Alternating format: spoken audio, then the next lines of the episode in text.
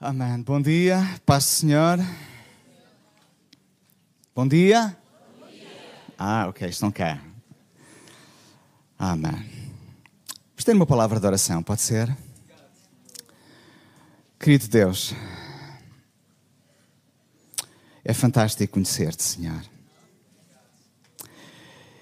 É fantástico ter-te como Deus, como Pai, como amigo. E Deus, e é fantástico perceber o teu amor por nós. Nesta manhã, Senhor, eu peço, Senhor, que continues a falar conosco, que continues a tocar o nosso coração, que o teu Espírito possa ter a liberdade para poder agir e fazer aquilo que é necessário fazer na nossa vida, Deus. Deus, peço que a tua palavra, Senhor, possa falar e eu possa ouvir, Senhor. Deus, recebe a glória que é tua, Senhor.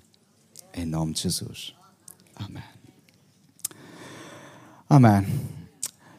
A meditação que vamos, que vamos ter nesta manhã, o título dela que, que temos é Jesus no meio das minhas tempestades.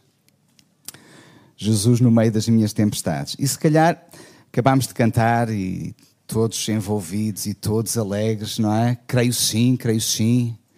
Não há impossíveis para Deus. E, e, e, se calhar é mais fácil para nós cantarmos e dizermos isto quando tudo vai bem.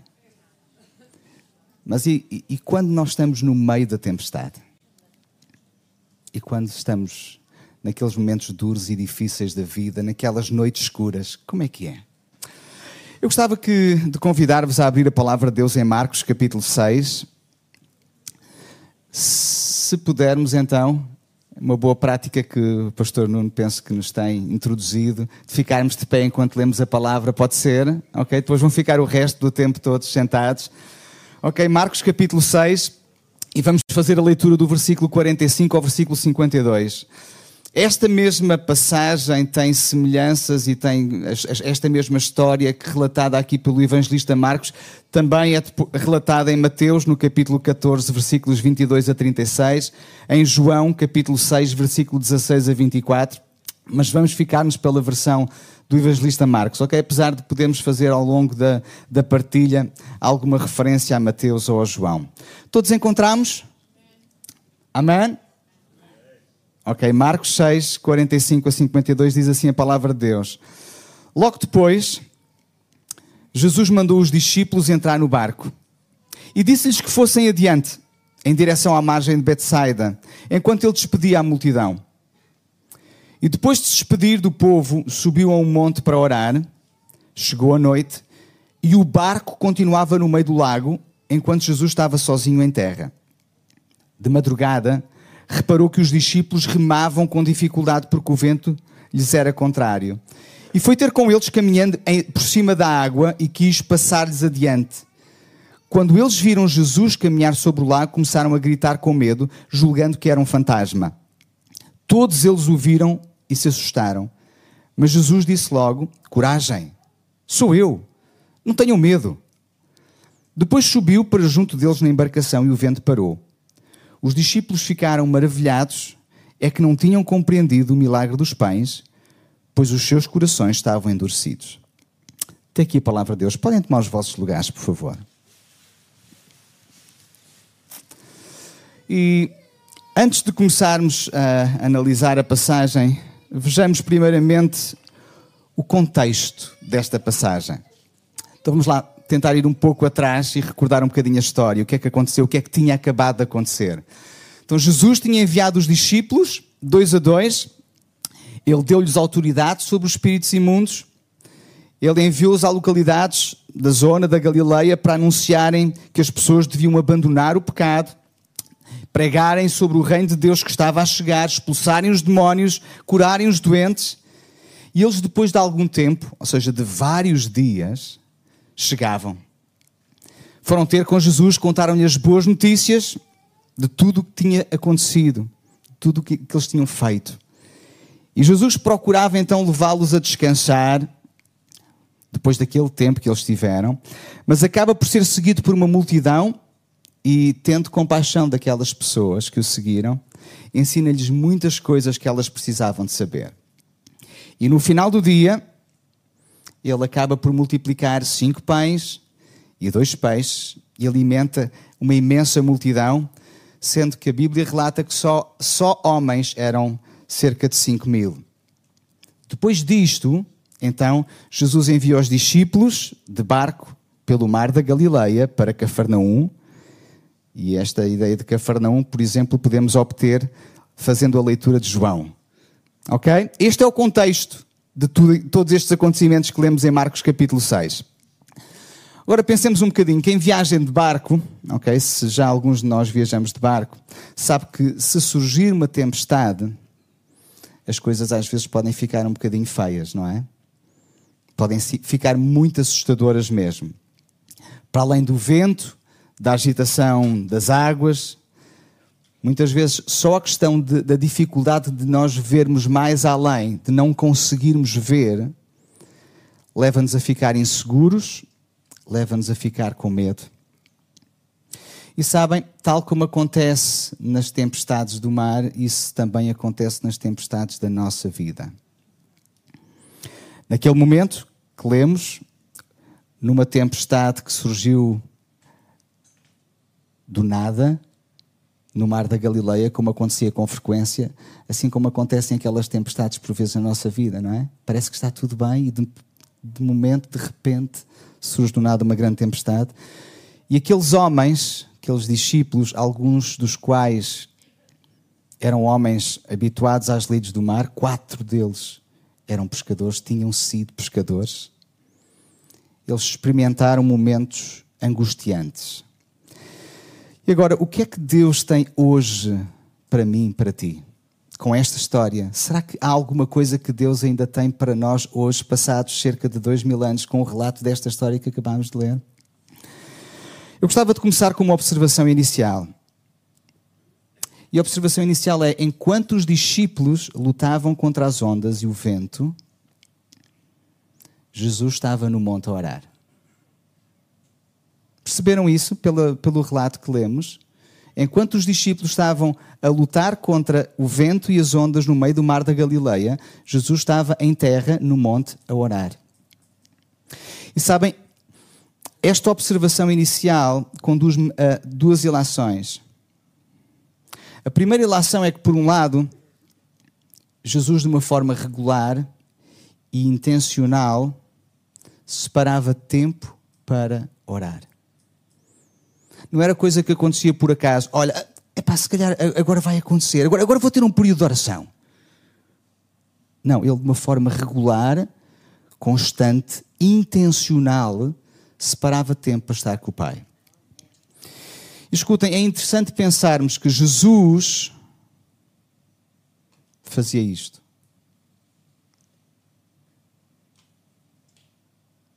Isto ocorre tanto depois de momentos de grande alegria, aparentemente eram momentos de alegria depois de tudo aquilo que tinha acontecido, como antes do momento de decisão, como antes de momentos difíceis, como por exemplo foi o Getsemane antes de Jesus ser crucificado, não é? Ou seja, apesar de ser Deus, conforme nós podíamos, por exemplo, ler em João capítulo 1, apesar de Jesus ser Deus, ele parece mostrar-nos como prioridade constante estar constantemente ligado, conectado com o Pai. escutem, apesar de podermos pensar nisto como apenas um exemplo que Jesus nos deixa para nós hoje, escutem, na realidade é muito mais do que isto. É mais do que apenas Jesus dizer: Olha, façam isto porque eu também faço isto é mais do que isto. Sendo Jesus quem é, e valorizando ele a necessidade de estar ligado ao Pai, como é que nós pensamos por vezes que podemos viver bem a nossa vida sem termos comunhão com o Pai? E eu estou a dizer pensamos, porque aquilo que eu acredito é que nós agimos em conformidade com aquilo que nós pensamos. Ou seja, eu ajo de acordo com aquilo que eu penso. Logo, se nós não oramos mais, é porque não acreditamos que isso seja tão importante. Agora, uma coisa garanto: para Jesus era. Assim, mais do que um programa na nossa agenda, a oração tem que ser um período intencional da nossa vida, um período desejado em nos deleitarmos em Deus, em derramarmos o nosso coração para com Ele, um momento especial de comunhão com o Deus Todo-Poderoso. Esta é a primeira ilação, a intencionalidade e a necessidade que Jesus mostra em estar permanentemente ligado ao Pai. Segunda ilação é que, por outro lado, temos a constatação prática de que Jesus também intercede por nós. Enquanto os discípulos estão aflitos no mar da Galileia, Jesus está no monte também a interceder por eles. E isto era um padrão. Jesus fazia isto com frequência, sabem? Tal como vemos, por exemplo, registado em João 17, antes de Jesus ser preso. A sua oração final pelos seus discípulos. Ele fazia isto com regularidade, ele orava pelos seus discípulos, ele intercedia por eles. E mais tarde, o apóstolo Paulo, ele lembra-nos que Jesus não só intercedeu apenas por aqueles discípulos naqueles momentos, mas hoje ainda intercede por todos os que o seguem. Romanos 8, 31 a 34 diz assim a palavra de Deus. Romanos 8, 31 a 34. Que diremos mais sobre isto? Se Deus está por nós, quem poderá estar contra nós? Ele que não recusou o seu próprio filho, mas o ofereceu por todos nós, não nos concederá com ele todos os dons? Quem poderá acusar aqueles que Deus escolheu, se Deus os declara inocentes? E agora escutem com atenção. Quem é que os pode condenar? será porventura Cristo que morreu e mais, que ressuscitou e está à direita de Deus, o qual também intercede por nós. Ou seja, sim, Jesus mostra o exemplo ali que ele está a interceder pelos seus discípulos enquanto eles estão a passar por aquele momento de aflição. E esse mesmo Jesus que naquele momento fez isso é o mesmo Jesus que hoje no ano 2024 que estamos a viver, intercede por cada um de nós também. Mais ainda, em momentos em que nós próprios não sabemos bem o que pedir, lemos na palavra de Deus em Romanos 8, 26 que o próprio Espírito Santo de Deus, que Jesus enviou, intercede por nós até com gemidos inexprimíveis. Uma segunda observação é que Jesus não apenas intercede por nós, mas Ele vê-nos. Ele vê-me a mim e Ele vê-te a ti onde tu estás.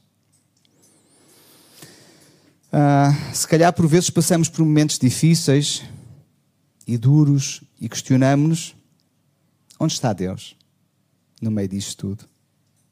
Se calhar às vezes somos tentados a pensar Jesus desapareceu, não. Fugiu. E se calhar alguns dos discípulos, naquele momento em que estavam a passar por aquela dificuldade, por aquela tempestade, podiam pensar e perguntar: onde é que está Jesus agora que precisamos dele? Se ao menos Jesus estivesse aqui. E eles deixaram-se afundar no medo, e se calhar sentiam-se completamente desamparados.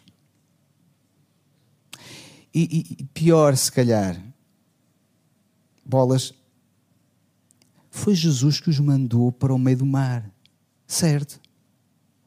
Uma coisa é, é, é poderem pensar, bem, metemos nesta alhada porque. Pronto. Porque erramos, porque resolvemos fazer as coisas à nossa maneira, mas não. Escutem, foi o próprio Jesus que os mandou para o meio daquele mar. Como é que é possível que isto estivesse a acontecer quando eles estavam a obedecer a Deus? Vocês nunca pensaram nisto, vocês nunca refletiram nisto. Nunca, nunca tiveram nesta situação em que aconteceu uma coisa complicada, uma tempestade que surgiu à vossa vida porque vocês obedeceram a Deus? A mim já me aconteceu. Isto leva-nos à conclusão, se calhar surpreendente para muitos de nós, que frequentemente obedecer a Jesus conduz-nos a tempestades. E agora, antes de avançarmos, eu gostava esclarecer algo, fazer aqui uma pequena pausa. Vamos fazer aqui uma, uma pausa. Existem tempestades, de facto, que nos advêm porque nós as semeamos. Ok? Ou seja, estamos a colher aquilo que nós plantamos. O povo diz, se calhar baseado em Oseias, ok? Que quem colhe, quem, desculpa, quem semeia ventos, colhe. Certo, ok? Certo. Existe isso. Existem outras tempestades porque, que surgem, como o pastor António Gonçalves costumava dizer, porque somos gente. Lembram-se? Somos gente, ok? Outras ainda que surgem como resultado das plantações dos outros. Porque quando nós plantamos ventos e colhemos tempestades, ou quando os outros plantam ventos e colhem tempestades, normalmente a tempestade não é unicamente focada na pessoa que, que a planta. Muitas vezes envolve muitas outras pessoas à volta. Ok? E às vezes estamos envolvidos em tempestades que nós não plantamos. Foram outros que plantaram e que nós temos as consequências das plantações deles também. Ok? E, por fim, há algumas tempestades que surgem como resultado da nossa obediência a Deus. E a Bíblia está cheia, está repleta de exemplos. Vejam Jó, vejam Daniel que foi parar à, cova dos leões, vejam Sedraque, Mesaque e Abednego que foram parar à, à fornalha de fogo ardente. Não foi porque fizeram alguma coisa errada, foi porque eles obedeceram a Deus. Agora, algo importante esclarecer também, ainda neste período de pausa que eu, que eu coloquei aqui, okay, é que há coisas que nós não compreendemos porque é que acontecem.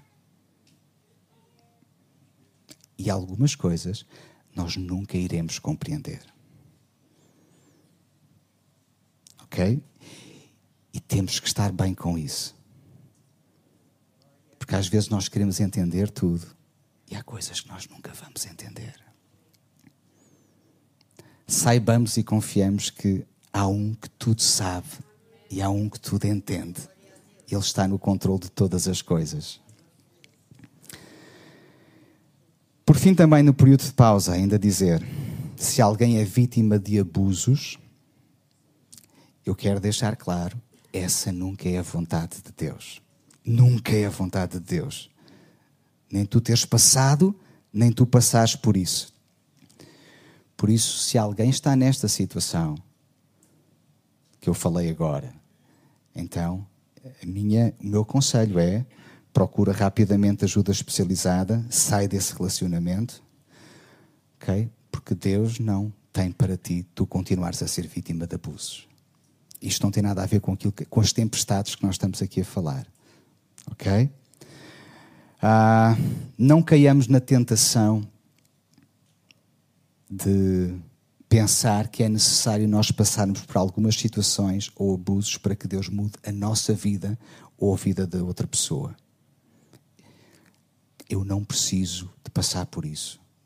Mas há muitas coisas que Deus nunca intencionou que nós passássemos por elas. Ok? Mas o nosso pecado ou de outros fez com que isso acontecesse. Agora, uma coisa diferente é eu dizer que Deus pode pegar nas piores coisas que nós ou outros fizeram para transformar em alguma coisa mesmo assim boa e linda. É diferente. Ok? Não é dizer graças a Deus eu tive que passar por isso para. Não, é dizer mesmo eu tendo passado por isso, Deus consegue mudar isso em alguma coisa boa. É diferente. O período de pausa passou. Então, como estava há pouco a dizer, seguir a Jesus implica lidar com tempestades. E escutem, pensar o contrário é mera ilusão. E alguns de nós, por vezes, caímos nessa ilusão, ok? E depois, o que é que acontece quando nós nos iludimos? Desiludimos-nos. Desiludimos. Ok? E é frequentemente difícil em situações de tempestade, não sermos consumidos pelo medo. Medo de circunstâncias inesperadas, o que é que pode ainda mais acontecer? Mas uma coisa que eu gostava de nos fazer refletir e fazer lembrar pela passagem que nós acabamos de ler é que, mesmo quando as tempestades nos fazem perder a esperança, Jesus não nos perde de vista. Marcos 6, versículos 48 diz que Jesus reparou, Jesus viu noutras versões que eles estavam lá no meio do mar. Os discípulos ficaram a lutar contra a tempestade, as ondas agitadas, o vento forte, conforme nós podemos ler nos, nos relatos de Mateus e de João, durante algumas horas. Até que de madrugada, entre as três e as seis da manhã, alguma coisa aconteceu. Jesus, entretanto, viu-os e este acaba por ser o primeiro milagre. No meio daquele mar, no meio daquela madrugada de noite, entre as três e as seis da manhã, Jesus, onde estava, conseguir vê-los. Certo? Este é o primeiro milagre. Jesus vê-los onde ele estava. E não só os viu, mas a Bíblia diz que ele foi ao encontro dos discípulos que estavam no meio do mar da Galileia andando sobre as águas. Os discípulos conseguiam ver as ondas, conseguiam ver o vento e depois, perante algo fantástico como Jesus andar sobre as águas, viam apenas um fantasma. Era o seu campo de visão. Ondas, vento e fantasma. E ficaram com mais medo ainda. Isto faz-me pensar, escutem, quantas vezes nós não conseguimos ver mais do que aquilo que está à nossa volta e que nos perturba e nos assusta. E até por vezes coisas que são enviadas por Deus acabam por nos assustar mais do que nos acalmar. É importante nós percebermos que quando estamos a passar por tempestades, no meio da nossa tempestade, a nossa perspectiva é sempre limitada e parcial. Aquilo que nós vemos é sempre limitado, é sempre parcial. E no meio de tudo isto, depois de Jesus andar sobre as águas ao encontro deles, depois de os ver, Jesus diz apenas: Não tenham medo, sou eu. E, e, escutem, e há uma, uma, uma expressão interessante que o evangelista Marcos ele registra, que se calhar por vezes pode ser mal interpretada ou pode ser mal compreendida. Não sei se vocês repararam, mas a certa altura, é, é, é, no versículo.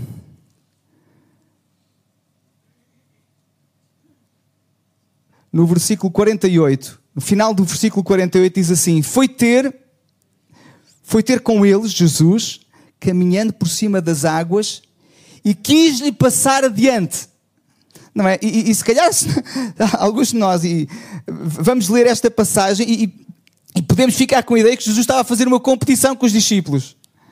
Não é? Ou seja, Jesus quis passar-lhes adiante. Eles estavam no meio da água, Jesus veio e disse: Bem, vocês começaram mais cedo, mas eu vou ganhar-vos. Não é? Pode ficar com esta impressão. E depois, a certa altura, os discípulos começaram a gritar e Jesus diz: ups, fogo já me viram, vamos lá, vamos lá subir ao barco para os acalmar. Não, mas a, a ideia não é esta, ok? A ideia não é esta. O quis passar-lhes adiante é a mesma expressão que nós temos registada, em, por exemplo, em Êxodo 33, 19 ou em 1 de Reis 19, 11 a 13, onde Deus se propôs revelar a sua glória a Moisés e a Elias. É exatamente a mesma expressão de quis-lhes passar adiante, ou seja, quando estava lá no monte com Moisés e quando estava lá no monte com Elias, e Deus quis revelar a sua glória a eles. Ou seja, a interpretação correta, a meu ver, que nós podemos ter desta passagem é que naquele momento, naquele momento, Jesus quis lhe dar um vislumbre da sua glória, maior do que aquilo que os discípulos alguma vez tinham visto ou tinham tido antes. Esta é a ideia. Jesus quis mostrar a sua glória. Assim, uma observação final é que Jesus ele está perto e quando está perto as coisas mudam porque ele é Deus, soberano sobre a terra e os céus. Mateus diz-nos em Mateus 14, 32 e 33, nesta passagem, diz assim algo muito interessante. Quando entraram, e aqui entraram, entenda-se porque Mateus refere aquela história que eu não falei aqui, de Pedro ter saído e ter andado sobre as águas com Jesus e Jesus ter apanhado depois Pedro. E depois entraram os dois no barco de volta. E escutem, quando entraram no barco, o vento cessou e então os que estavam no barco o adoraram, dizendo: Verdadeiramente tu és o Filho de Deus. Percebemos? Depois de tudo o que tinha acontecido, depois de Jesus mostrar a sua glória para eles, entraram no barco, ele e Pedro, e todos os discípulos adoraram e perceberam: Uau! Tu és mesmo filho de Deus. E escutem, esta confissão dos discípulos, este entendimento dos discípulos, foi a primeira vez que está registado na palavra de Deus, esta confissão deles. Que vem antes, isto foi Mateus 14, a confissão de Pedro vem em Mateus 16. Perceberam? Quando Jesus pergunta aos discípulos, então quem é que vocês dizem que eu sou? E Pedro, impetuosamente, diz: Tu és o Cristo, o Filho de Deus. Esta foi a primeira vez que está registado. Foi aqui, depois da tempestade, depois da tempestade, que eles se aperceberam quem era Jesus, o Filho do Deus vivo. Jesus identifica-se no versículo 50 como: Sou eu, o grande eu sou que não vai ter apenas com os discípulos para os salvar, mas ele vai ter com os discípulos para mostrar quem ele verdadeiramente é. Quem ele é no meio da tempestade que eles estão a passar. Ok? Sim, era importante salvá-los, era, mas era mais importante ainda revelar-se quem ele é. E depois acalmou a tempestade. E escutem, neste caso, ele nem teve que falar, a sua presença foi suficiente. No meio da tempestade, Jesus estava a revelar o seu poder, a sua glória, a sua graça, quem Ele é, de forma a que os discípulos pudessem entender que Jesus, Ele próprio, era a maior necessidade que eles tinham no meio da tempestade. E digo-vos, Jesus é a maior necessidade que nós temos no meio de qualquer tempestade que nós passemos. Escutem, o que mais nós precisamos no meio das nossas tempestades não é de força, não é de paz, não é de coragem, não é de sabedoria, não é de ajuda. Podemos precisar de uma ou de muitas destas coisas, mas o que nós na realidade precisamos é da fonte de tudo isto aquele que é soberano sobre todas as circunstâncias. Jesus não nos abandona nas tempestades, nas nossas tempestades. Jesus tem o poder para, apesar de tudo o que passou, trazer algo bom para cada um de nós, para a nossa vida. Muitas vezes tornar o mal em bem. Romanos 8, 28 a 30 diz: o apóstolo Paulo, sabemos, nós sabemos que tudo contribui para o bem daqueles que amam a Deus, dos que são chamados segundo o seu plano. Pois aqueles que Deus de antemão conheceu, também os predestinou para serem semelhantes ao seu filho. Desse modo, o filho é o primeiro de muitos entre muitos irmãos. Deus chamou aqueles que predestinou, aos que chamou, também justificou e aos que justificou, também glorificou. E olhem, quando temos a consciência desta situação, de tudo isto que temos falado, nós podemos enfrentar as tempestades da nossa vida com confiança, com dependência de Deus e com adoração. De facto, quanto mais nós, quanto melhor nós conhecemos a Jesus, quanto mais nós conhecemos a Deus, mais o iremos buscar e mais vamos descansar no seu amor. Jesus ele não foge dos problemas que nos cercam, pelo contrário, ele anda por cima das águas, na nossa direção para acalmar a tempestade. Não deixemos que o nosso medo nos impeça de o ver chegar. Não precisamos de gritar com medo como os discípulos fizeram, mas precisamos de clamar com fé por vezes. Calmos, confiantes de que Jesus entre no barco, no nosso barco, e com isso traga o auxílio tão desejado. E às vezes a tempestade vai continuar durante mais algum tempo. Hein?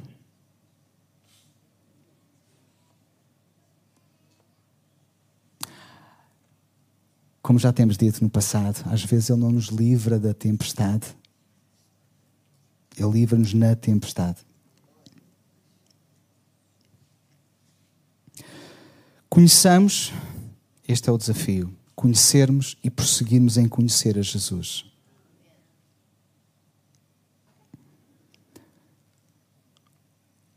Porque conhecendo mais, vamos perceber que, tal como aconteceu naquela tempestade, Ele controla as tempestades da nossa vida. Ele vê-nos na escuridão da noite e Ele é por nós. Está perto e por isso estamos seguros. Os discípulos estavam com Jesus já há algum tempo e ainda assim, como lemos no, nos versículos finais, mesmo depois da multiplicação dos pães e dos peixes, não percebiam quem ele era, quem estava ali ao pé deles. Alguém que era maior do que o próprio Moisés, que tinha, por intervenção divina, disponibilizado o maná na saída do Egito. Ali estava o pão do céu que saciava a fome da humanidade.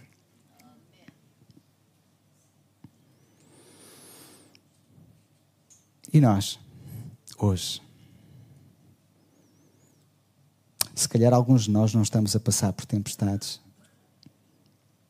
mas se calhar alguns estamos. Será que nos sentimos sozinhos? Aquilo que eu gostava de reforçar nesta manhã é que nós não precisamos de estar sós. Jesus, Ele vê-nos hoje. Ele vem até nós. Ele quer acalmar o nosso coração. Ele quer trazer a bonança, a paz que precisamos. Ele quer levar-nos onde Ele sempre desejou. Ia pedir ao grupo de louvor que pudesse subir. Gostava de fazer dois convites, como habitualmente eu costumo fazer quando, quando partilho a palavra. O meu primeiro convite é para todos aqueles que já conhecem a Jesus, têm andado com Ele, assim como aconteceu com aqueles discípulos. Mas ainda assim, hoje, no meio de tudo o que está a acontecer à, à volta na tua vida, te sentes só. Estás aflito, estás cansado. Precisas de alguma daquelas coisas que eu falei: de sabedoria, de paz, de coragem, de força.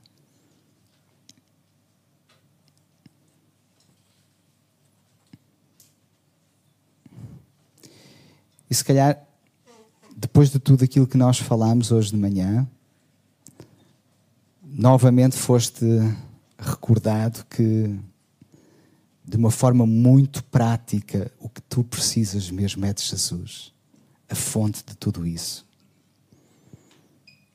Por isso, enquanto fechamos os nossos olhos, enquanto a igreja fecha os olhos, ok? Se tu estás a passar neste momento por uma tempestade que te tem desgastado e reconheces que precisas precisas da ajuda de Jesus, fala com Ele. Derrama o teu coração neste momento a Ele. Fala com as tuas palavras ou com o teu interior, com o teu pensamento. Fala com Ele neste momento. Jesus não está indiferente ao teu sofrimento, Ele vê-te. Ele quer ajudar-te.